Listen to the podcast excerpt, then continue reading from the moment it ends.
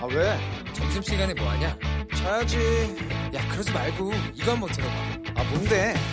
지금 당장 라디오를 켜봐 나른한 오후 깨울 시사 토크쇼 모두가 즐길 수 있고 함께하는 시간 유쾌하고도 신나는 시사 토크쇼 오태훈의 시사본부 네, KBS 라디오 오태훈의 시사본부 2부 시작하겠습니다. 시사본부 청취자 여러분들의 참여 기다리고 있습니다. 우물정 9730 샵 9730번으로 방송 중에 의견 보내주시면 되고요. 짧은 문자 50원, 긴 문자 100원, 어플리케이션 콩은 무료로 이용하실 수 있습니다. 또 팟캐스트와 콩 KBS 홈페이지를 통해서 아, 방송 내용 다시 들으실 수도 있고 유튜브에서 일라디오 혹은 시사본부 검색하시면 오태훈의 시사본부 영상으로도 만나실 수 있습니다. 또 유튜브 댓글 통해서 의견도 보내실 수 있습니다. 아, 숨가쁩니다. 주말 동안의 이슈를 정리하고 이번 주 눈여겨볼 소식을 살펴보는 시간입니다. 시사구말리 음. 이현종 문화일보 논설위원 나오셨습니다. 어서 오세요. 네, 안녕하십니까. 예, 그리고 강선우 시사평론가 자리하셨습니다. 어서 오세요. 네, 안녕하세요. 예. 이제 총선이 6개월도 채 남지 않았습니다. 예. 자유한국당에서 먼저 좀 총선 관련한 여러 가지 어, 행동들 벌이곤 있습니다만 또 후폭풍이 이어지고 있습니다. 인재 영입을 시도를 했고 발표를 했는데 박찬주 전 육군 대장 영입 보류 파문이 있었고 또 청년 몫으로 선택을 한 인재가 어, 의원 비서의 남편이었다 이런 것도 좀 드러나기도 했습니다. 아, 지금 이런 논란들 어떻게 보고 계시는지 두 분 의견부터 좀 듣겠습니다. 이현종 논설위원께서 먼저 네. 말씀해 주시죠. 보통 이제 우리나라 정당에서의 인재 영입 전략은 굉장히 중요한 어떤 선거 전략이죠. 네. 왜냐하면 정당이 가고자 하는 목표, 뭐 목적이라든지 또 국민들 눈에는 아, 그 인물을 통해서 정당을 판단하지 않습니까? 우리가 예전에 김대중 어, 전 대통령이나 김영삼 전 대통령 때 그때 인재 영입을 했던 분들이 지금 현재 정치에 중요한 사실은 역할을 맡고 있죠. 아, 그랬나요? 뭐 이해찬 어, 대표라든지 아. 당시에 평민연을 통해서 들어왔죠. 그리고 또 지금 뭐 홍준표 전 대표나 이런 분들은 다 YS가 사실은 정계의 인문을 이끌었지 않습니까? 네. 이제 그런 걸 보면 아무래도 이제 그런 분들은 어, 인재영입이 얼마나 중요한지 또 그 사람들이 가지는 설득을 굉장히 오랫동안 합니다. 아시겠지만 지난번 대선 때도 그 이 조홍천 의원 같은 경우에 청와대 민정비서관이 했지 않습니까? 근데 그 조홍천 의원이 그걸 그만두고 이제 여기 마, 이제 홍대 쪽에다가 이제 그 해물탕 집을 차렸거든요. 네, 네. 거기에 양정철 씨라든지 문재인 대통령이 거의 한 수십 번 찾아갔을 겁니다. 어. 그래서 설득을 해서 결국 영입을 했거든요. 아, 공을 많이 들여야 그렇죠. 되는군요. 이게 어떤 면에서 보면 굉장히 파급력이 컸죠. 왜냐하면 전 정권에서 청와대에 있던 핵심 인사가 이 정권으로 넘어왔다. 음. 이러면 국민들 보기에는 그 정당성을 일단 끌어안는 거거든요. 근데 저는 지금 자유한국당이 박찬주 전 대장이나 또 신보라 뭐 비서 남편 이거는 뭐 제가 볼 때는 충분히 들어올 수 있다고 봅니다. 네. 박찬주 전 대장도 상당히 좀 과도하게 부풀려진 측면이 있다. 그 의혹 자체가. 그리고 뭐 또뭐 뭐 다들 뭐 사돈의 팔촌하면 다 또 연결되지 않습니까? 그런데 문제는 자유한국당이 전략이 없다는 것이죠. 음. 왜냐하면 지금 자유한국당이 가장 중요한 목적은 뭐냐면 결국은 중상층과 20, 30대 즉 현 정권으로부터 실망감을 느낀 20, 30대를 어떻게 하면 포용할 수 있을 것인가. 그게 이 자유한국당 전략의 가장 우선이거든요. 거거든요. 네. 그럼 거기에 맞는 인사를 먼저 어. 오는 것이 어떤 합당할 텐데. 예. 근데 과연 이 논란이 끝나지 않은 공감병 이제 갑질 같은 경우는 사실은 그 20, 30대들 이 문제잖아요. 어. 그러니까 아직 이 문제가 해소를 안 됐기 때문에 예, 예. 당장 그 사람들이 보기에는 이게 사실은 거꾸로 가는 듯한 보이지 않습니까? 음. 그리고 신보라 의원 같은 경우도 영입이란 게 정말 밖에 있던 제가 말씀드린 조홍천 의원 같이 네네. 정말 정반대에 있던 사람을 데리고 오면 영입이에요. 어. 근데 예전에 여기 당에서 출마도 했고 한 예. 사람을 들어오는 거는 이거는 영입이 아니라 그냥 자기 집에 찾아온 거거든요. 어. 그래서 저는 이런 어떤 식의 영입 방식에서 상당히 지금 자유한국당이 좀 실수를 하고 있다. 예. 그런 평가를 내리고 싶습니다. 실수하고 있다라고 평가하셨고요. 강선우 평론가께서는요. 음, 선거가 두 가지 측면이 있잖아요. 네. 하나는 지금까지를 어떤 심판하는 그런 측면이 있고 또 나머지 하나는 미래 미래에 대한 어떤 그 가능성을 보고 표를 주는 그런 두 가지 측면이 있는데 그 총선을 앞두고 인재 영입을 한다 함은 이 두 가지 측면을 다 고려를 해야 되는 그런 면이 있는 것 같습니다. 네. 우선 이제 지나왔던 그런 과거에 대해서 우리가 그렇다면 뭐가 부족했는가 반성을 하고 성찰을 해보고 그럼 그걸 어떻게 보완을 할 건지 그래서 그 보완을 하는 그런 역할로 저는 인재를 영입한다고 생각을 합니다. 그래야지 국민적 지지를 얻으니까요. 그래서 그런 인재를 보완을 한 다음에 우리가 미래에는 이렇게 나가겠다 하고 이제 가능성을 열어주는 건데 그 두 가지 측면 모두에서 이제 자유한국당의 그 1차 인재 영입은 좀 아쉽지 않나라는 그런 생각이 듭니다. 그 첫 번째 이제 1차 아직 뭐 끝나진 않았습니다만 그래도 어쨌든 첫 번째 인재 영입은 뭔가 이 메시지가 국민의 그 가슴 속에 머릿속에 좀 각인이 되고 그리고 누가 들어왔다가 이렇게 확 인상이 남아야 되는데 네. 그 논란이 있는 박찬주 대장이나 아니면은 그 청년 그 인재 말고는 다른 분은 사실 잘 기억에 남지가 않아요. 어떤 음. 분이 들어왔었나, 몇 명이나 들어왔었나 그런 것도 사실 자 저는 조금 기억이 안 나거든요. 그리고 그 경제 관련해서 이렇게 좀 그 이슈를 하려고 그 학자 몇 분을 모셔왔던 건 아는데 근데 네. 그 누가 어떤 이야기를 하고 어떤 경제를 했던 분인지가 기억난다기보다 그 중에 이제 구설수에 있었던 음. 분, 그러니까 기초연금을 받으시는 분들이 인생을 잘못 사셨다 그런 발언을 했던 그 정도만 기억이 나거든요. 그래서 이번에 1차 인재 영입은 감동의 메시지도 주지 못했고 어떤 인재가 자유한국당에 들어왔는지도 잘 기억이 나지 않는다. 그래서 좀 아쉽고요. 네. 그래도 어쨌든 뭐 마무리된 게 아니고 앞으로도 계속 한다니까 앞으로는 뭔가 심판 그리고 가능성이라는 그 선거의 두 가지 성격을 잘 생각을 해서 조금 더 이제 감동을 주는 그런 인재 영입을 어, 기대하겠습니다. 네. 기대하신다고 말씀하셨는데 2차 영입이 지금 예상되고 있는 상황이잖아요. 네. 어, 오늘 오전에 박찬주 전 육군 대장 같은 경우에는 직접 자신에 대한 그 기자회견을 열기도 하셨죠. 했습니다. 네. 또그 기자회견 내용을 보면은 좀 자기, 자기에 대한 어떤 과도한 좀 부풀림이 있었다라고 네. 밝히기도 했고요. 이런 걸 다 포함해서 2차는 어떻게 전망하시는지도 좀 알려주세요. 그러니까 지금 박찬주 전 대장 같은 경우는 이제 본인이 저도 뭐 개인적으로 만나봤습니다만 이야기를 해보면 들어보면 지금 일단 법원에서는 다 무죄로 결정이 났거든요. 네. 지금 부인 관련해서는 이제 재판이 좀 진행되는 게 진행 있어요. 중이고. 근데 이제 아무래도 본인이 이 어떤 그 군인으로서 사실 역할을 해왔던 부분 저는 굉장히 어, 어떤 평가 부분이 많다고 봅니다. 자 그리고 또 본인이 굳건하게 대장까지 했다는 게요. 이게 사실 보통 일이 아닙니다. 음. 우리나라에서 이제 그 정도의 어떤 애국심이 있다라고 한다면 뭐 충분히 저는 뭐 앞으로 국회의원 하실 자격은 있다라고 보여지는 거죠. 네. 그래서 아마 박찬주 대장도 상당히 뭐 본인 입장에서는 본인이 의도하지는 않은 거 아니겠습니까? 그런데 당에서 이거를 잘 어떤 배치를 못했기 때문에 이제 빚어졌던 문제고 본인도 아마 이제 여러 가지 이제 앞으로 진행되는 방향에 따라서 출마 여부도 사실 뭐 다시 한번 생각해 보겠다는 이야기를 했어요. 음. 자 그러면 이게 이제 어떤 면에서 보면 물론 이 인재 영입에서는 사실 많이 나올 수밖에 없어요. 왜냐하면 당 지도부가 보는 관점하고 네. 또 일반인들이 보는 관점 또 검증 문제는요. 뭐 아시겠지만 이 간단한 쉽지는 않습니다. 한 사람의 인생을 다 어떤 면에서 보면 여러 사람의 이야기를 다 들어봐야 되는 것이고 또 그 사람들이 어떤 당의 어떤 얼굴로 나오는 것 자체는 중요한데 음. 저는 그래서 자유한국당이 너무 성급하게 서두르지 말아야 말 필요가 있다. 네. 그리고 어떤 면에서 보면 유명하고 정말 많은 학벌이 있고 뭐 이런 분들 같은 보다는 실제로 자유한국당이 가지고 있는 약점들 뭐냐면 결국 이제 약자에 대해서 너무 배려가 없다라는 부분들 또 어떤 자유한국당 가지고 있는 기득권에 대한 어떤 문제들 이런 것도 좀 극복해 줄 수 있는 분들 좀 젊은 사람들이라든지 네. 이런 것들을 좀 삼고초를 해서 사실 인재라는 게요. 웬- 지금 사실은 이제 데리고 오면 결국 비례대표를 주는 건데요. 네. 아니면 지역구 출마를 하는 건데 어. 지금 지역구 출마는 굉장히 어렵습니다. 왜냐하면 이게 전략 공천을 받더라도 조직을 뭐 한다든지 지금 우리나라 같은 이 선거 시스템 하에서는 굉장히 어렵게 돼 있거든요. 음. 비례대표도 결국은 이게 나중에 되면 또 처음에 영입했던 분들이 다 또 뒤로 밀려요. 예, 보통 처음 했던 분들이 나중에 되면 좋은 분들이 또 많이 들어오고 이러면 음. 당 입장에서 또 밀리고 밀리고 하는, 거거든요. 네, 네. 그러니까 어떤 면에서 보면 당에서 좀 무책임한 거죠. 음. 뭔가 본인들이 확실하게 뭔가 이 그걸 줘야 되는데 신뢰, 신뢰를 줘야 되는데 그걸 못 준 상태에서 지금 누가 가겠습니까?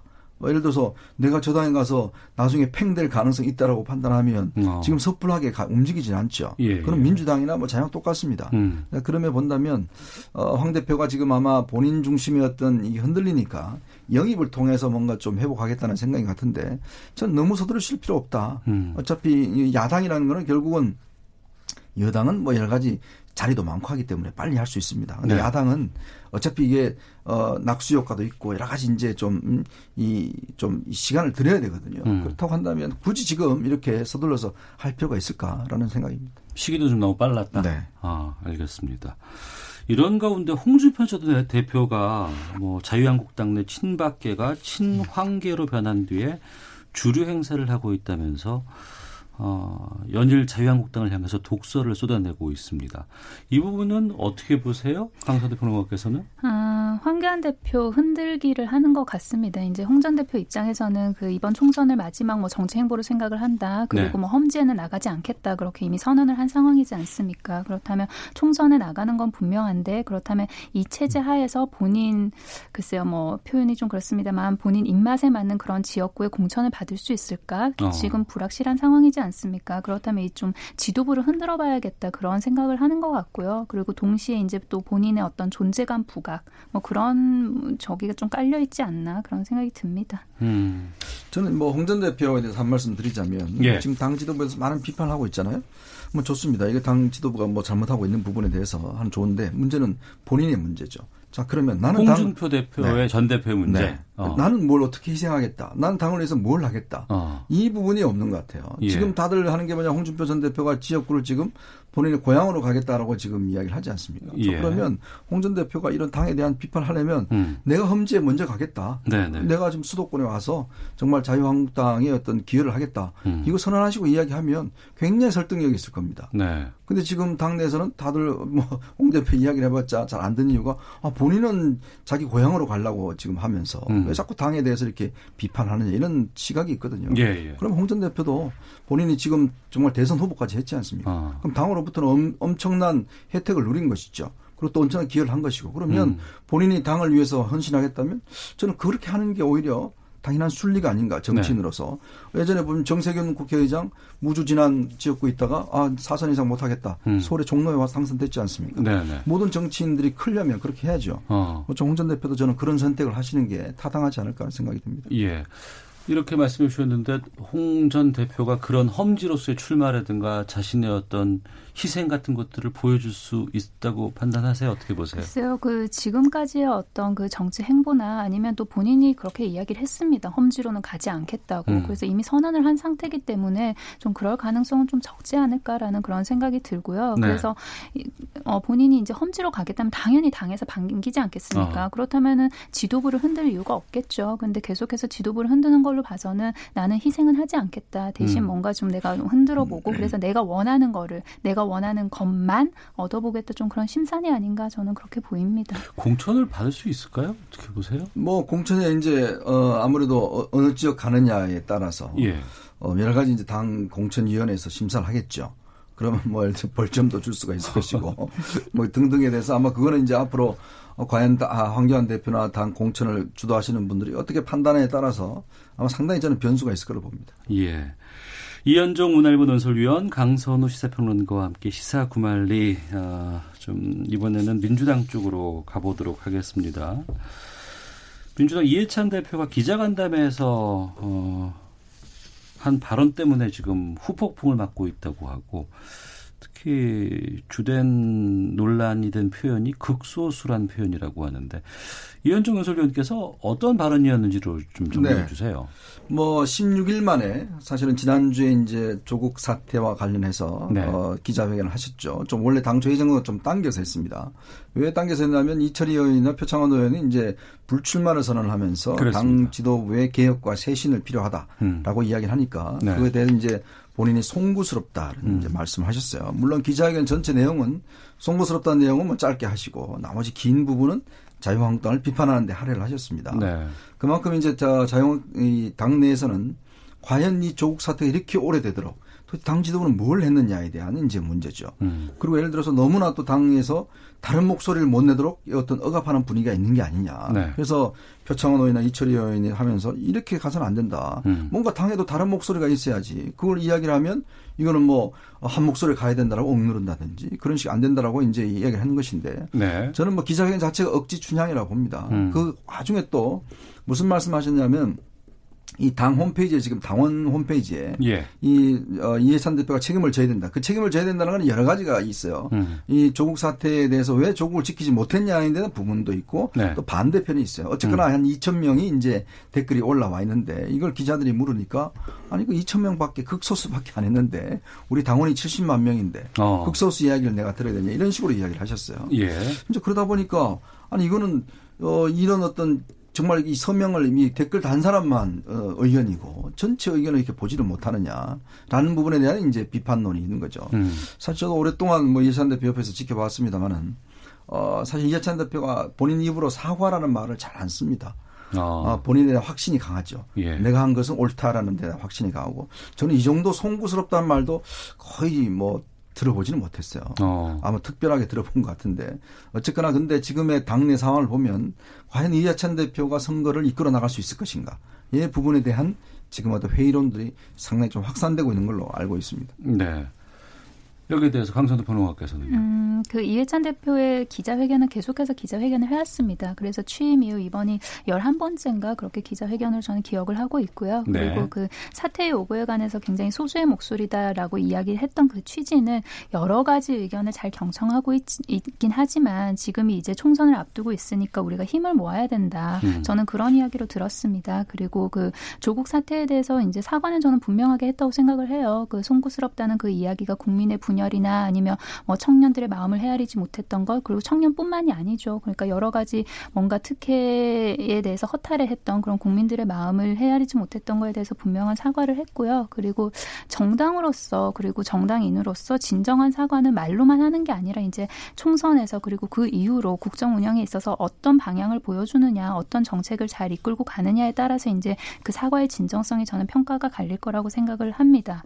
그 저는 조국 사태가 이제 점점 좀 수렴 국면으로 가고 있지 않나 그런 생각이 듭니다. 그게 네. 수치로도 보이는 게 대통령 지지율이나 아니면 정당 지지율도 그 조국 사태 이전과 좀 비슷한 모양으로 좀 돌아가고 있는 모습을 보이거든요. 음. 그래서 이제 그거는 조금 뭐 검찰 수사든 아니면 사법 절차든 그거는 그거대로 가게 두고 이제는 그 총선 향해서 그 각 당도 그 여당도 야당도 그리고 뭐 여러 가지 국정 운영도 그 방향으로 이제 흘러가야 될 시기가 됐다고 생각합니다. 네.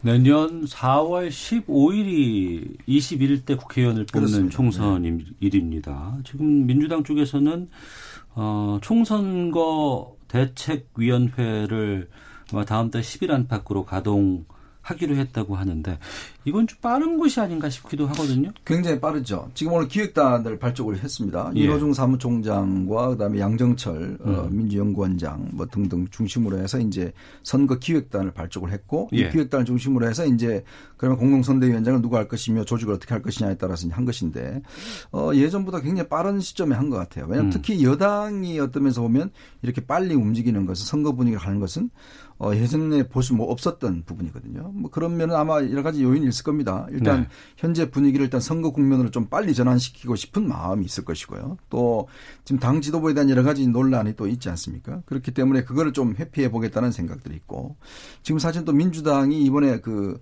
컷오프를 하겠다는 이제 물갈이를 하겠다는 예. 뭐 사람인데 제가 물갈이라는 게 좀 이상합니다만은 어쨌거나 이 공천 탈락을 시켰다는 비중이 불출마 선언한 사람들을 제외한 음. 그건 20% 하겠다는 거거든요. 네, 그러면 네. 굉장히 숫자가 많아집니다. 어. 지금 벌써 제가 알기로 한 10명 넘게가 이제 불출마 하시는 걸 알고 있는데 그러면 실제로 한 100명 중에서 한 20명 정도 어 하면은 굉장히 많은 숫자가 일단 탈락이 되는 거거든요. 예. 그렇게 될 경우에 아마 이제 그 쇄신의 분위기를 좀 주도하겠다. 아마 음. 그런 어떤 의도가 있는 것 같아요. 네. 근데 모르겠습니다. 일단 국정이 아직까지 정기국회가 끝나지 않고 여러 가지 국정 현안들이 많은 속에서 너무 여당이 앞장서서 선거 분위기로 끌고 가는 것이 아닌가. 음. 이 부분에 대한 좀 여러 가지 좀 부정적인 여론도 있는 것 같습니다. 네.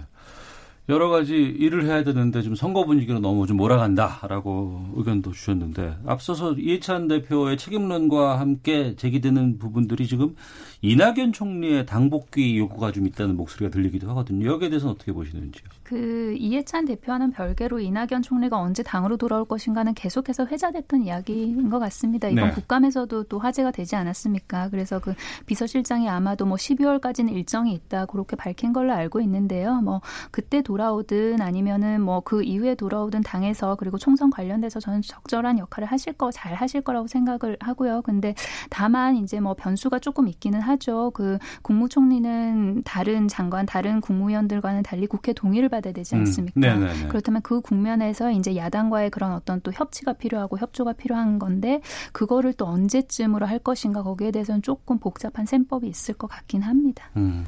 청취자 의견 소개해드리겠습니다. 7204님께서 아, 박찬주 전 대장 오늘 기자회견에 대해서 의견을 주셨는데 갑질 논란에 대해 충분히 사과해도 모자란데 법적 책임이 없다면 다 용서받은 건가요? 잘못이 없다는 태도는 문제 있어 보였습니다. 5588님, 저도 박찬 주 씨 기자회견 봤습니다. 삼청 교육대를 언급했더군요. 시대착오적 발언이 아닐까 싶습니다. 라는 의견도 주셨습니다. 계속해서 의견 보내주시면 저희가 잠시 뒤에 다시 또 소개를 해드리도록 하겠습니다. 이현종 문화일보 논술위원, 강선우 시세평론가와 함께 시사구말리 헤드라인 뉴스 듣고 와서 계속해서 두 분과 함께 말씀 이어가도록 하겠습니다. 더불어민주당이 15명 규모의 총선 기획단 구성을 완료했습니다. 윤호중 사무총장을 단장으로 양정철 민주연구원장, 윤관석 정책위 수석부의장 등 주요 당직자들이 참여하고 여성 5명, 청년 4명이 포함됐습니다. 바른미래당 오신환 원내대표는 공수처 법안 협상과 관련해 논의가 단순히 찬반을 넘어서 세부적 내용을 들여다보는 단계로 가고 있다고 말했습니다. 민감용 경찰청장은 피해 사실 공표 문제가 실질적인 법적 구속력을 가지려면 법률에 규정되어야 한다며 국회 입법을 통해 원칙을 세워야 한다고 밝혔습니다. 미중 무역 분쟁 과정에서 지금까지 양국이 공표한 관세 부과가 모두 실현될 경우 한국 경제 성장률이 0.34%포인트 하락할 것이라고 한국개발연구원 KDI가 분석했습니다. 북한 선전 매체가 남측의 자체 방어 훈련인 화랑 훈련과 호국 훈련 등을 거론하며 판문점 선언과 평양 공동 선언에 대한 남북한 위반이라고 비난했습니다. 지금까지 헤드라인 뉴스 정원 나였습니다. 이어서 기상청의 송소진 씨 연결합니다.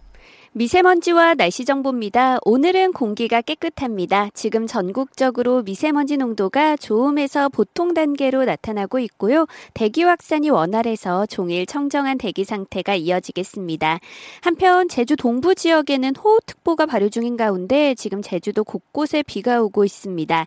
밤까지 제주도에는 최고 60mm의 비가 내리겠고 전남과 경남 지역에도 빗방울이 떨어지겠습니다.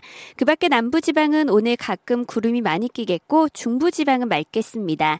한낮 기온은 강릉 18도, 서울, 대전, 대구, 광주 19도 등으로 오늘도 평년 기온을 1도에서 3도 정도 웃도며 낮 동안에는 선선하겠습니다. 큰 일교차를 주의하시기 바랍니다. 현재 서울의 기온은 18.7도입니다. 미세먼지와 날씨 정보였습니다. 이어서 이 시각 교통 상황을 KBS 교통정보센터 공인혜 씨가 전해드립니다. 네, 이 시각 교통정보입니다. 오늘 미세먼지 걱정도 없으니까요. 차내 환기 자주 시키면서 안전 운전하시기 바랍니다. 오후 시간 고속도로 작업 구간에 유의하셔야겠는데요. 중부 내륙고속도로 창원 쪽 감곡 부근 3km 구간에서 작업의 여파를 받고요. 이후 충주 분기점 부근은 작업 때문에 밀리던 구간에서 사고도 발생했습니다.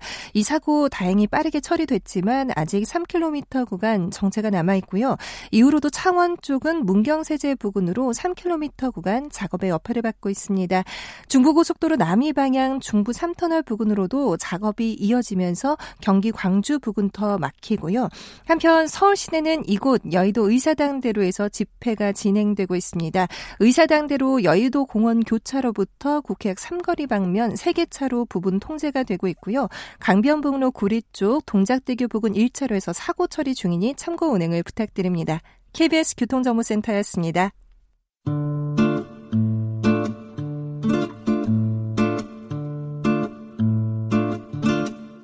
오태훈의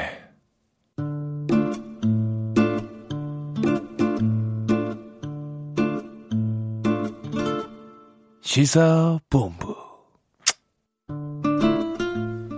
네, 시사구말리 이현종 문화일보 논술위원 그리고 강선우 시사평론가와 함께하고 있습니다. 국회 국정감사가 지난 금요일 청와대 운영위 국감으로 끝이 났습니다.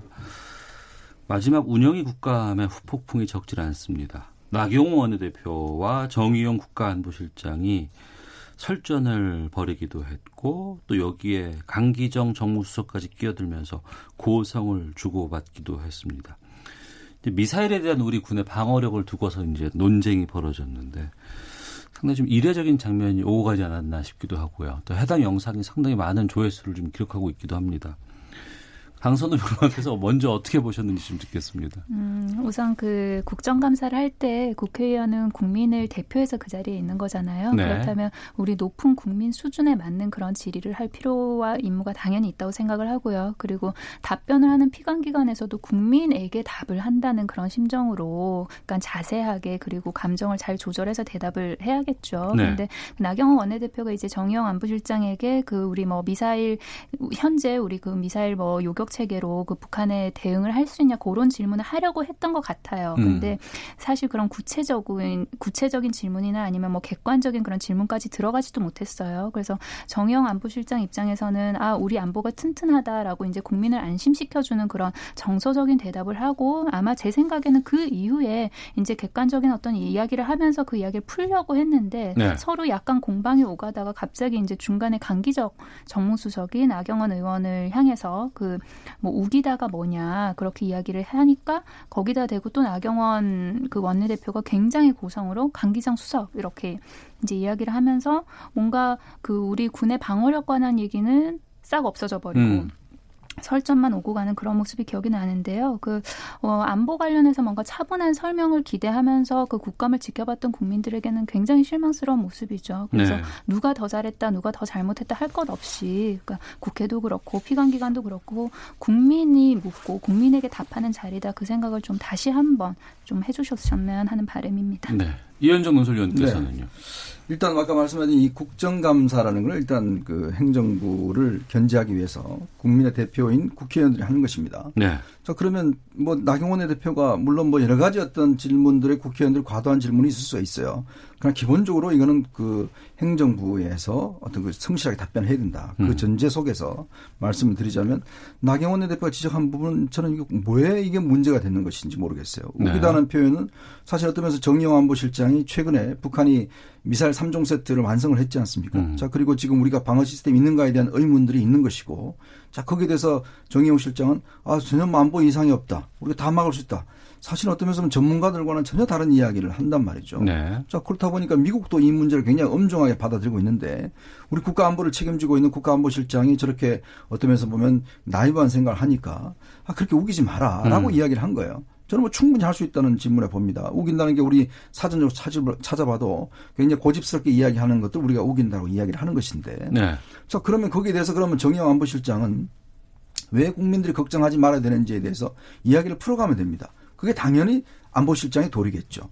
더군다나 강기정 수석은 그 뒤에 앉아 있다가 갑자기 일어나서 고함을 쳤어요. 음. 정무수석의 역할이 뭡니까? 기본적으로 청와대와 국회 가교 역할을 하는 거 아니겠습니까? 네. 즉 소통을 맡는 역할인데 자기의 counter partner인 그 이 나경원 원내대표에 대해서 저렇게 목소리를 높이면서 어떻게 앞으로 국회 문제를 풀어갈 것인지. 어. 그리고 이거는 예의도 어긋나는 것이죠. 왜 자기가 답변 시간도 아닌데 뒤에 나와서 그냥 이 저 책자를 흔들면서 그렇게 막 야당 원내대표한테 저런 걸 한다는 게 음. 저는 상상도 못했습니다. 네. 자 그러면 이거에 대해서 그냥 청와대 비서실장이나 누가 나서서 그만하라고 경고를 했어야 될 텐데 그냥 가만 놔두고 있어요. 자 그런 걸 보면 정말 청와대가 이 우리가 뭐 청와대 정부라고 그래서 모든 권력이 집중되어 있다고 이야기를 하는데 과연 이게 어떤 면에서 모든 문제에 성실하게 답변할 수 있는 자세가 돼 있던 것인지 음. 그리고 청와대 도대체 그 내부에서도 이런 것들이 함부로 일어나는 문제인지 솔직히 저는 참 너무 실망스럽고 솔직히 걱정됩니다. 네. 청와대 대응이 실망스럽고 걱정스럽다고 하셨는데 어, 전과는 달리 좀 상당히 좀 강경해진 청와대 참모진의 대응 어떻게 보셨는지. 어, 저는 그 질의의 당사자가 아닌 그 네. 강기정 정무수석이 갑자기 뒤에서 일어나서 설전을 벌여서 뭔가 안보에 대한 정보를 얻을 수 있고 우리가 이해를 할 수 있는 시간을 흐트린 거에 대해서는 저도 부적절했다고 생각을 합니다. 네. 근데 다만 그 국회의원들이 국회에서도 질문을 할 때 제가 앞서도 말씀드렸다시피 우리 국민의 수준이 굉장히 높거든요. 그렇다면 이게 피감을 하는 이유가 그 미래를 위해서지 않습니까? 음. 지금까지 해왔던 걸 잘 감사를 해서 그러면 부족한 부분을 보완을 하고 잘못된 것을 지적을 해서 고치 겹 치고 그리고 이게 또 예산이랑도 또 연결이 되는 거지 않습니까? 네. 그렇다면 결국 국정 운영을 잘 하기 위해서 하는 그런 행위인데 그렇다기보다는 몇몇 그 국회의원들 특히 야당 쪽의 국회의원들을 보면은 굉장히 윽박지르고 뭔가 이렇게 좀 잘 못 대하고 있다. 그러니까 국민의 대표인 그런 국회의원이 국민을 대표하는 거니까 우리 국민들이 어떤 행정부를 대할 때 그런 식으로 대하지 않지 않습니까? 그리고 이거를 엄격하게 감사를 한다는 건 객관적인 자료로 팩트로 엄격하게 감사를 하면 됩니다. 일단 거기에서 어떤 어휘 선택이나 아니면 태도나 이런 데서는 분명히 좀 돌아보고 반성하고 개선할 부분이 있다 그렇게 생각합니다. 네. 이번 주에 청와대 예산안 상정하는 이 회의가 또 예정돼 있어서 또 한 번의 격돌이 좀 불가피해지지 않을까 싶기도 하거든요. 네. 저는 뭐 강기정 정무수석도 뭐 제가 지적을 했습니다만은 더 큰 문제는 저는 이호승 경제수석이라고 봐요. 예. 왜냐하면 경제 문제가 지금 국민들이 느끼시기에 굉장히 어렵지 않습니까? 음. 그러면 청와대가 어떤 경제 문제에 대한 컨트롤 타워인데 사실 이호성 지금 저 이 경제수석이 나와서 그 이현승 의원이 야 당 이현승 의원이 올해 경제 성장률 얼마냐 네. 내년 얼마 될 것 같냐라고 음. 물었어요. 경제 성장은요 저도 알고 있고 다들 가장 기본적인 수치입니다. 자 근데 경제 수석이 답변을 못 합니다. 음. 아 그럼 나중에 뭐 뭐 뭐 하다가 제가 통계를 좀 보고 하겠습니다. 자료를 보고 하겠습니다. 이렇게 이야기를 해요. 그러니까 화를 많이 낸 거죠. 자 이런 어떤 태도가 야당 의원이 잘못됐습니까? 아니거든요. 경제 수석이라고 하는 분은 기본적으로 경제 수치에 대한 머릿속에 박혀 있어야 됩니다. 네. 그럼 청와대에서 회의를 하는데 대통령이 아, 저 수석 5분의 경제 성장률 얼마 될 것 같아요. 잠시깐만요. 이 자료 보고 좀 말씀드릴게요. 이러면 대통령이 잘했다고 이야기하겠습니까? 음. 가만 안 있죠. 얼마나 그 회의가 엄중한 회의입니까? 자, 근데 어떤 면에서 보면 국회에 와서 그 하나 제대로 답변을 못 합니다. 자, 근데 그런 경제 수석을 믿고 우리가 경제를 맡게 되겠는가에 대한 국민적인 의구심이 분명히 있는 거 아니겠습니까? 네. 그러면 청와대가 우리가 염치가 있어 좀 뭔가 부끄러워할 줄 알아야죠. 그런 부분에 대해서 뭔가 이 이야기가 나와야 되는데 뭔가 야당에 대해서 싸움을 하면 잘한 것처럼 느끼는 이런 풍토. 음. 자기들 잘못에 대해서는 반성하지 않는 이런 태도들. 저는 그게 오히려 지금의 국정 운영에 가장 큰 문제가 아닌가라는 걸꼭 지적을 드리고 싶습니다. 알겠습니다. 하나만 더 짚고 마치도록 하겠습니다. 검찰에서 지금 그 타다 관련한 기소를 결정을 했습니다. 불구속 기소로 지금 진행을 재판에서 가려지게 됐는데 어 이것 때문에 지금 그 이낙연 국무총리 또 홍남기 경제부총리 김상조 정책실장이 검찰의 기소 결정에 대해서 비판을 하기도 했는데 여기에 대해서 두 분의 의견 한 1분씩 들으면 될 것 같습니다. 이현정 의원께서 먼저 네. 말씀해 주시죠. 저는 이게 뭐 수사 때 대질신문 하듯이 이거 대질신문 좀 해봐야 될 것 같아요. 도대체 어. 말이 다 다릅니다. 예. 자, 검찰은 분명히 법무부에다가 이게, 이게 시간이 너무 늘어지니까 이걸 처리해야 되니까 음. 의견을 좀 보내라. 법무부에 보냈습니다. 네. 법무부는 3개월 동안 아무런 보내지도 않았어요. 음. 자, 또 요청을 했어요. 또 입장을 보내라고.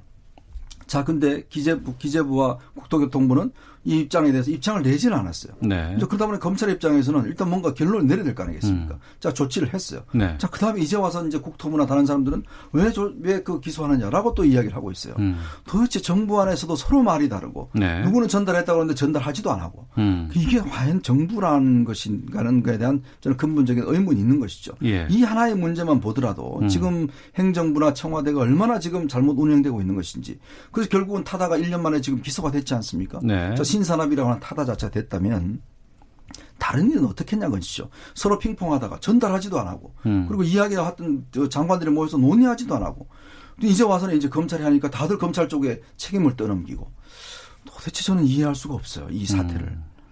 이해 안 된다고 말씀하셨는데 음. 강선우 평론가께서는요. 저도 그 소통 부분에 있어서는 좀 따져볼 필요가 있다고 생각을 합니다. 그러니까 검찰과 법무부의 소통, 법무부와 국토부의 소통, 그리고 예. 또 검찰과 청와대의 소통 이게 서로 지금 다 말이 달라요. 음. 검찰은 본인들이 어쨌든 다 보고를 했다는 거 아닙니까? 네. 기소할 거란 의견도 전달을 했고 그렇다면 기소하기 기소하는 거에 대해서는 어, 오케이 사인을 받았고 그리고 기소하기 전에 뭐 이야기를 해달라 BHS 그렇게 이야기를 했다는 게 검찰의 입장이고 음. 근데 청와대는 또 그런 일이 없다고 이야기를 하고 있지 않습니까? 않습니까? 그렇다면 네. 이 행정부처 사이에 어떤 일을 하면서 서로 뭔가 좀 그 소홀히 했다거나 소통이 안 됐다거나 그리고 그 안에서 책임질 부분이 있으면 저는 향후에 책임을 분명히 물어야 된다고 생각을 합니다. 다만 저는 그 이 타다를 검찰이 기소한 게 사실 이게 없던 사회 현상이잖아요. 그 음. 타다라는 그 시스템 자체가 그렇다면 네네. 이 관련 법이 전혀 없다는 얘기예요. 새로운 사회 현상이니까 그렇다면 이 새로운 사회 현상을 과거에 예전의 법의 잣대를 들이대서 이거를 법적인 판단을 하는 것이 맞느냐라는 것이 큰 의문이거든요. 음. 그렇다면 검찰 입장에서는 어떻게 보면은 이제 뭐 기소를 해야 될 수밖에 없었을 수도 있습니다. 그렇다면 이것의 가장 본질적인 기초적인 책임은 누가 지느냐? 전 정치권이라고 생각을 해요. 그러니까 입법 입법부가 진작에 나서서 이제 뭔가 서로 이렇게 상생할 수 있는 안을 내고 조정을 하고 정책을 만들어내고 그리고 입법까지 갔다면 이런 일이 아예 없었겠죠. 네. 기소를 해야 되는 일도 없었을 텐데 그래서 여러 가지로 지금 좀 아쉽다. 그래서 이게 좀 판단이 미뤄지고 그 안 에서라도 그 시간 내에서라도 저는 좀 정치권이 할 일을 좀 했으면 좋겠습니다. 음, 알겠습니다. 자, 여기까지 말씀 듣겠습니다. 정, 시사구말리 이현종 문화일보 논설위원 강선호 시사평론가 두 분과 함께 말씀 나눴습니다. 두 분 오늘 말씀 고맙습니다. 네, 네 감사합니다. 고맙습니다.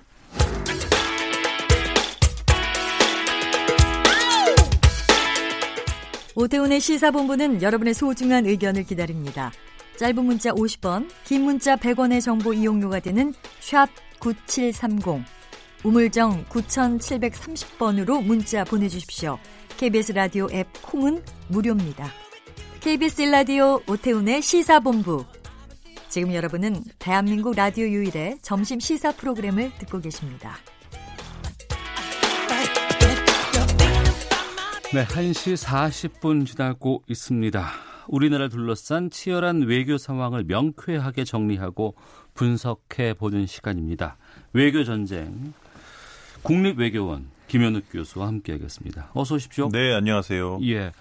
아, 일부에서 좀 전해드렸습니다만 아세안 정상회의 참석하기 위해서 태국 방문 중인 문재인 대통령이 아베 일본 총리와 11분간 단독 환담을 가졌습니다. 네, 네. 악수는 했다는 것을 기, 사를 보고 제가 이제 네. 이 스튜디오에 들어왔는데 또 그 전까지는 단독 회담이 이루어지지는 않지 않을까 뭐 이렇게 전망하기도 했었거든요. 어, 협의를 통해서 실질적인 관계 진전 방안이 도출되기를 희망한다. 문재인 대통령은 이외에도 필요하다면 보다 고위급 협의를 갖는 방안도 검토해 보자 이렇게 제의를 했고 아베 총리도 모든 가능한 방법을 통해서 해결 방안을 모색하도록 노력하자라고 답했다고 청와대가 설명했다고 합니다. 먼저 지금 한일 간의 관계가 상당히 안 좋은 상황에서 그리고 정상회담 해야 된다, 뭐 하자, 뭐 친서가 갔지만 여기에 대해서 뭐 별다른 움직임들은 없었거든요. 근데 국제회의에서 이런 지금 11분간 짧지만 만났다는 건 어떤 의미로 봐야 될까요? 뭐, 한일 양국이 어쨌든 간에 지금과 같이 한일 갈등 상황이 지속되는 것에 대해서는 이제 부담감을 느끼기 시작했다고 봐야 되겠죠. 서로가. 네. 예. 아, 특히 일본 같은 경우는 그 계속해서 한국이라는 국가 그리고 한일 관계 악화라는 것을 어떤 자기 어떤 지지율을 높이는데 상당히 활용을 많이 해왔거든 지금까지. 그러니까 정치적으로 활용을 한 거예요. 예, 예. 국내 정치적으로 예. 이제 이슈화를 시키고 그걸 솔직히 그 뭐 미국 측 인사들 제가 만나는 인사들은 뭐 일본이 이거를 헌법 개정을 위해 이용하는 것은 아니다라고 얘기를 하지만 제가 음. 보기에는 헌법 개정을 향해 질주하고 있는 아베 총리가 한국 문제를 잘 이용하고 있어요. 네. 근데 이제 아베 총리도 슬슬 여기에 대한 피로감을 느끼기 시작을 한것 같아요. 어. 최근에 나오는 일본 내의 어떤 여론 추이를 보면 예. 계속해서 한국 문제 때문에 한일 관계 갈등의 탓을 한국으로 돌리고 있고 그것이 아베 지, 아베 정부의 어떤 지지율을 올리는데 많이 역할은 했지만, 했지만, 그럼에도 불구하고 헌법 개정 찬성료로는 전혀 움직이지가 않고 있어요. 아 그래요? 네. 오. 어. 그렇기 때문에 아마도 아베 총리도 이제는 한국을 이용해서 자기가 원하는 헌법 개정이 그렇게 쉽지는 않구나. 어. 오히려 이제는 미국 쪽에서도 계속 지금 솔직히 그 물론 이제 한국 쪽에서는 일본이 그 수출 규제 문제 때문에 어, 이러한 갈등을 만들고 있고 그래서 이것이 먼저 풀려야 된다는 입장이고 그래서 일본한테 미국이 가보면 또 그 대법원 판결 문제 때문에 그렇고 음. 이걸 근본적으로 풀어야 된다고 서로 탓은 하고 있거든요. 네. 그렇지만 어쨌든 간에 지금 한국이 더 이 문제를 대화를 통해서 다시 회복을 하려는 의지가 강한 상태고 음. 지금까지 아베 총리의 입장은 상당히 그 그 변하지 않고 아주 굳건하게 있었기 때문에 네. 미국의 입장에서도 일본을 움직이기 위한 그러한 노력을 계속 기울였고 그런 상태에서 아베 총리도 이제는 뭔가 이러한 한일 관계가 계속 굳어져 있는 것에 대해서는 음. 좀 피로감을 느끼기 시작했다 이렇게 봐야 될 것 같습니다. 네. 지금 KBS 뉴스 홈페이지에 올라와 있는 사진을 보면 이게 가운데 탁자가 있다거나 네. 가로막혀 있거나 이렇게 멀리 떨어져 있는 것이 아니고 그러니까 호텔 로비 같은 곳에 있는 그러한 곳에 두 정상이 같이 한 테이블 테이블에 앉아가지고 이제 얘기 나눈 모습들이 보이거든요. 좀 이를 계기로 좀 무언가 좀 변화가 좀 있지 않을까라고 조심스럽게 전망해도 될까요? 이제 미국 입장에서는 이제 쥐소미아 파기가 완전히 그 효력을 발휘하는 이제 23일. 네, 이번 23일까지죠. 네, 예. 이제 얼마 안 남았거든요. 음. 아마도 한국과 일본에 대한 공세가 점점 시작이 더 강해질 겁니다. 미국, 미국 쪽에서. 네. 아. 왜냐하면 지소미아 파기, 지소미아라는 것이 물론 뭐 그 한국과 일본 간의 정보를 공유하는 이 지소미아라는 것은 뭐 한국과 일본 간에만 있는 건 아니거든. 전 세계적으로 네네. 지금 20개 이상 우리가 가지고 있는 협정이고 또 한, 일, 미국이라는 국가를 통해서 티사라는 것을 통해서 어, 미국을 통해서 여, 여전히 한일 간의 정보 공유를 할 수 있는 것이지만 음. 지금 미국이 원하는 것은 한 주한미군과 주일미군의 어, 연계된 그러한 지역 차원에서의 군사 작전을 원합니다. 그러니까 미국이 보는 지소미아의 입장 아니겠습니까? 네네네. 예. 그렇기 때문에 지소미아가 파기가 된다는 거는 일단은 미국을 거쳐서 정보가 계속 공유된다는 것이니까 주일 미군과 주 주한 미군 간의 어떤 그 뭐라 그럴까요? 통합된 인테그레이트된 통합된 군사 작전이 신속하게 이루어지지 못한다는 것을 의미하거든요. 음. 아시아 전략도 상당히 차질이 있고, 그러니까 이제 국익에 상당히 반한다고 생각을 하기 때문에 이거를 막으려고 아주 필사적으로 지금 대 한국 대 일본 로비를 펴고 있다고 봐야죠. 음, 알겠습니다. 자, 국립외교원 김현욱 교수와 함께 말씀 나누고 있는데요. 좀 본격적인 주제로 좀 가보도록 하겠습니다. 지난달 31일이었습니다. 어, 북한이 문재인 대통령 앞으로 조의문을 보낸 어, 바로 다음 날 초대형 방사포 두 발을 발사를 했어요. 일각에서는 이번 발사를 두고 북한이 한반도 전역을 타격할 수, 타격할 수 있는 신형 단거리 미사일 세트를 완성 단계로 끌어올리는 것이다. 이렇게도 분석하고 있는데 이번 발사의 의도라든가 어떻게 보시는지. 뭐 가장 직접적으로는 미국에 대해서 다시 한번 압박을 가하는 거겠죠. 네.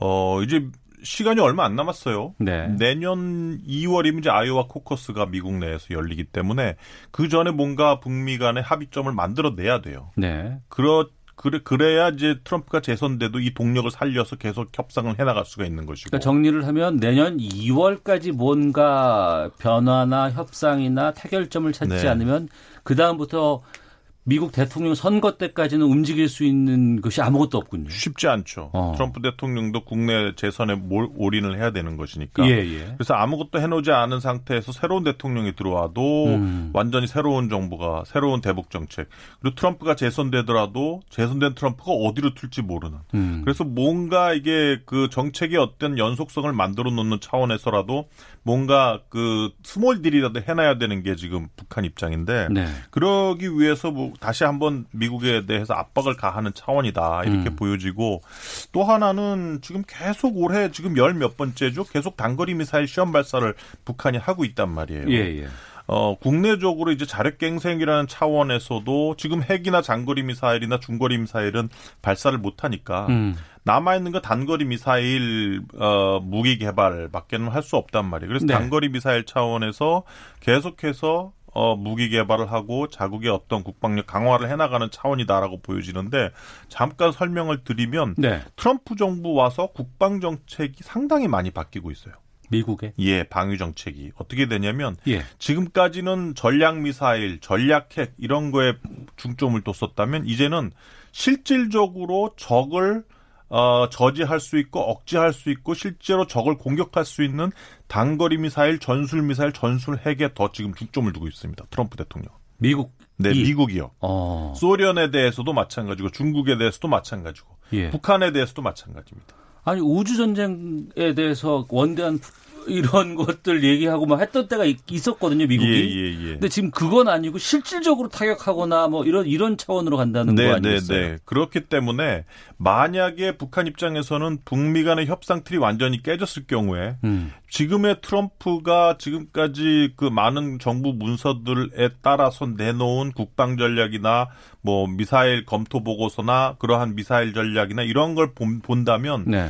북한으로서는 더 위협적인 그런 실질적으로 한반도에서 타격 가능한 미사일 전개가 가능하다는 얘기로 들릴 수 있는 거거든요. 음. 그런 차원에서는 추후에 만약에 미국이 실제로 그 deployable 즉 어 그 뭐죠 그 배치 가능한 그러한 미사일을 통해서 북한에게 실질적인 위협을 간 겨눌 상황에 대비하기 위해서 음. 북한도 실질적으로 사용할 수 있는 단거리 미사일 한반도라는 그러한 전장에서 실질적으로 사용할 수 있는 그러한 단거리 미사일 개발에 지금 박차를 가하고 있는 것이 아니냐 이렇게 보여집니다. 네.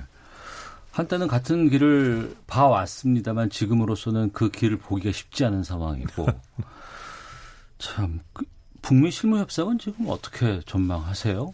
무언가 그러면은 내년 2월 전까지 네. 아이오 코스 그 시작 어, 대, 초, 아, 대선의 시작 전까지 네. 무언가 합의가 좀 나와야 되는 게 양쪽이 다 좋을 것인데 네. 가능은 할까요?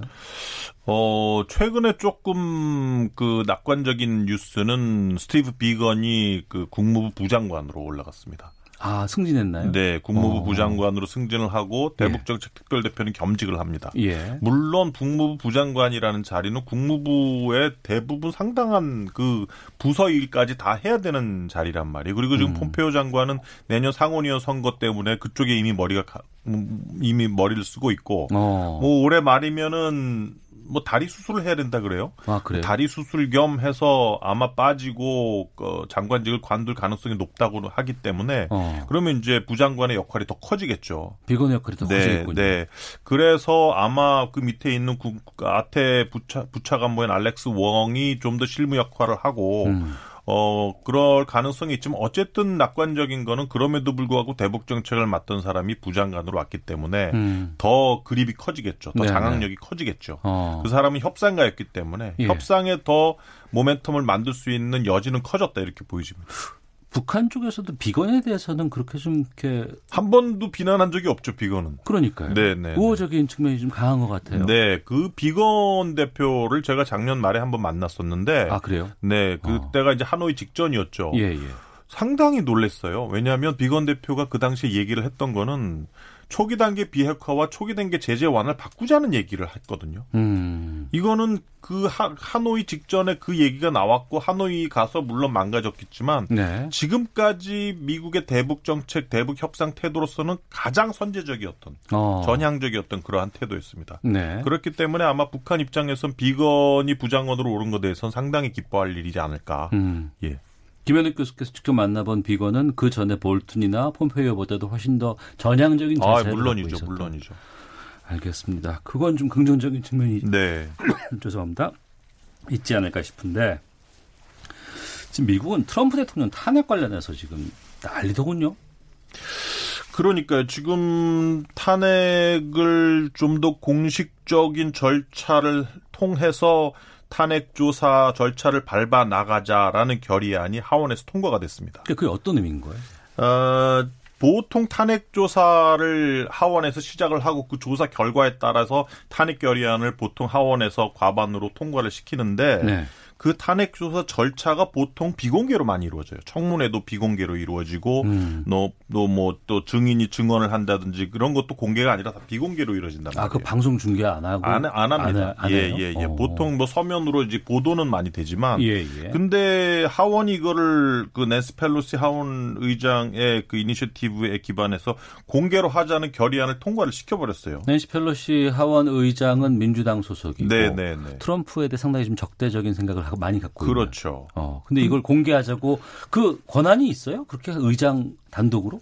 이거를 결의안을 하원 의원이 한 명이 냈고 예. 이거를 투표에 붙여서 통과를 했기 때문에 아. 공개로 할 수 있는 그러한 법적 근거가 생긴 거죠 이제는. 트럼프 대통령으로 상당히 기분 상당히 나쁜. 기분이 나쁘죠. 왜냐하면은 자기에 대한 어떤 증언이라 반대, 반대적인 증언이라든지 아니면 청문회라든지 이런 것이 다 공개적으로 국민들에게 알 권리, 국민들의 알 권리에 위해서 이제 맨스 펠로시는 이렇게 만들었다라고 얘기는 하는데 네. 트럼프 입장에서는 새 시시콜콜이 자기에 대한 부정적인 그런 목소리들이 다 뭐 방송 방송을 통해서 나오니까 어. 기분 나쁘죠. 예. 지지율이 떠 뚝뚝뚝 떨어지는 소리가 이미 들릴 것 같은데요. 어.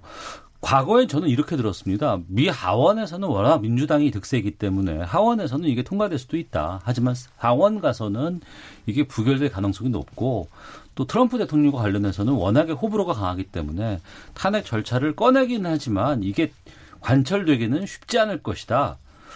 근데 앞서 말씀하신 것처럼 이게 공개가 된다고 하면 네. 나중에 결과 나오는 것과 네. 공개가 돼서 과정이 다 드러나는 것은 지지율에는 상당히 큰 타격 그렇죠. 아닐까요? 그렇죠. 말씀하신 것처럼 이번에 이 그 탄핵 조사 절차를 공식화하는 결의안 어, 투표 상황에서도 공화당 의원은 198명 중에서 194명만 반대표를 던졌어요. 예. 그러니까 이제 이 거의 공화당 의원들이 친 트럼프 성향이 상당히 강하고 똘똘 뭉쳐 있다는 얘기예요. 어. 그렇기 때문에 지금 말씀하신 것처럼 과반 통과라는 이 탄핵 결의안이 하원에서는 통과가 쉽겠지만 음. 이것이 상원 가서 사- 그 탄핵 재판 했을 경우에 그, 그 결의안 통과를 위한 3분의 2를 상원에서는 통과하겠느냐라고 한다면 지금으로선 가능성이 없다는 게 거의 대부분이란 말이에요. 예, 예. 근데 이제 두 가지 시나리오가 있는데 하나는 뭐냐면 말씀하신 것처럼 이렇게 공개적으로 어 뭐 청문회라든지 증 증인 채택이라든지 이런 것이 이루어짐으로써 향후에 어떤 대선 구도에서 트럼프가 과연 이길 수 있겠는가의 퀘스천 마크가 생겼다는 게 첫 번째고 음. 두 번째는 뭐냐면 실질적으로 트럼프 가 얼마나 잘못했느냐 이것이 뭐뭐 뭐 무슨 뇌물이라든지 네. 뭐 트레전 반역 행위라든지 뭐 여러 가지 그죄 죄 목록이 있는데 음. 이런 것을 국민들에게 낱낱이 방송을 통해서 알려졌을 경우에 네. 여론층이 움직이게 되고 아. 그러면 공화당 의원들도 여론층을 의식하지 않을 수가 없기 때문에 예, 예. 추후에 공화당 내부에서도 분열이 일어날 수 있다는 게 지금 미국 내부의 전문가들의 조심스러운 예측이거든요. 음. 그래서 물론 아직까지는 탄핵이 가능성에 대해서는 거의 뭐 불가능하다라는 게 지금 현재 입장이지만 앞으로 이 두 가지 시나리오 측면에서는 트럼프 대통령에게는 그렇게 부정 부, 부정적일 수밖에 없다 이게 어. 예측입니다. 미국 여론조사가 지난 그 힐러리와 그 트럼프 대통령과의 그 대선 구도에서 안 맞았잖아요. 처음에. 네. 상당히 많이 틀려버린 상황이 네. 나왔는데 지금 오늘도 보니까 트럼프 대통령이 여론조사 못 믿겠다. 그거 아, 제대로 된 의사 반영이 아니다라고 얘기를 했는데 최근에 여론조사는 어떻게 나오고 있어요, 미국 쪽에서?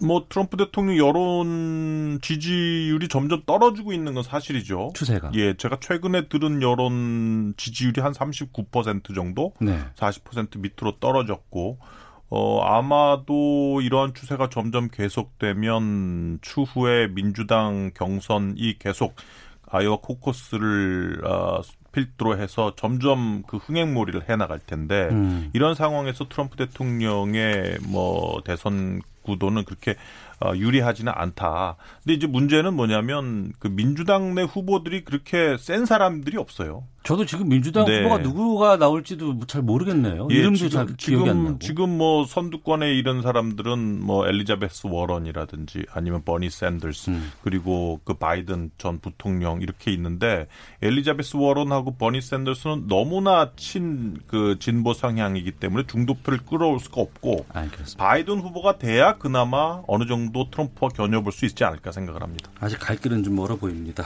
자, 국립외교원 김현욱 교수와 함께했습니다. 말씀 고맙습니다. 고맙습니다. 네, 감사합니다. 오태훈의 시선 마치겠습니다. 안녕히 계십시오.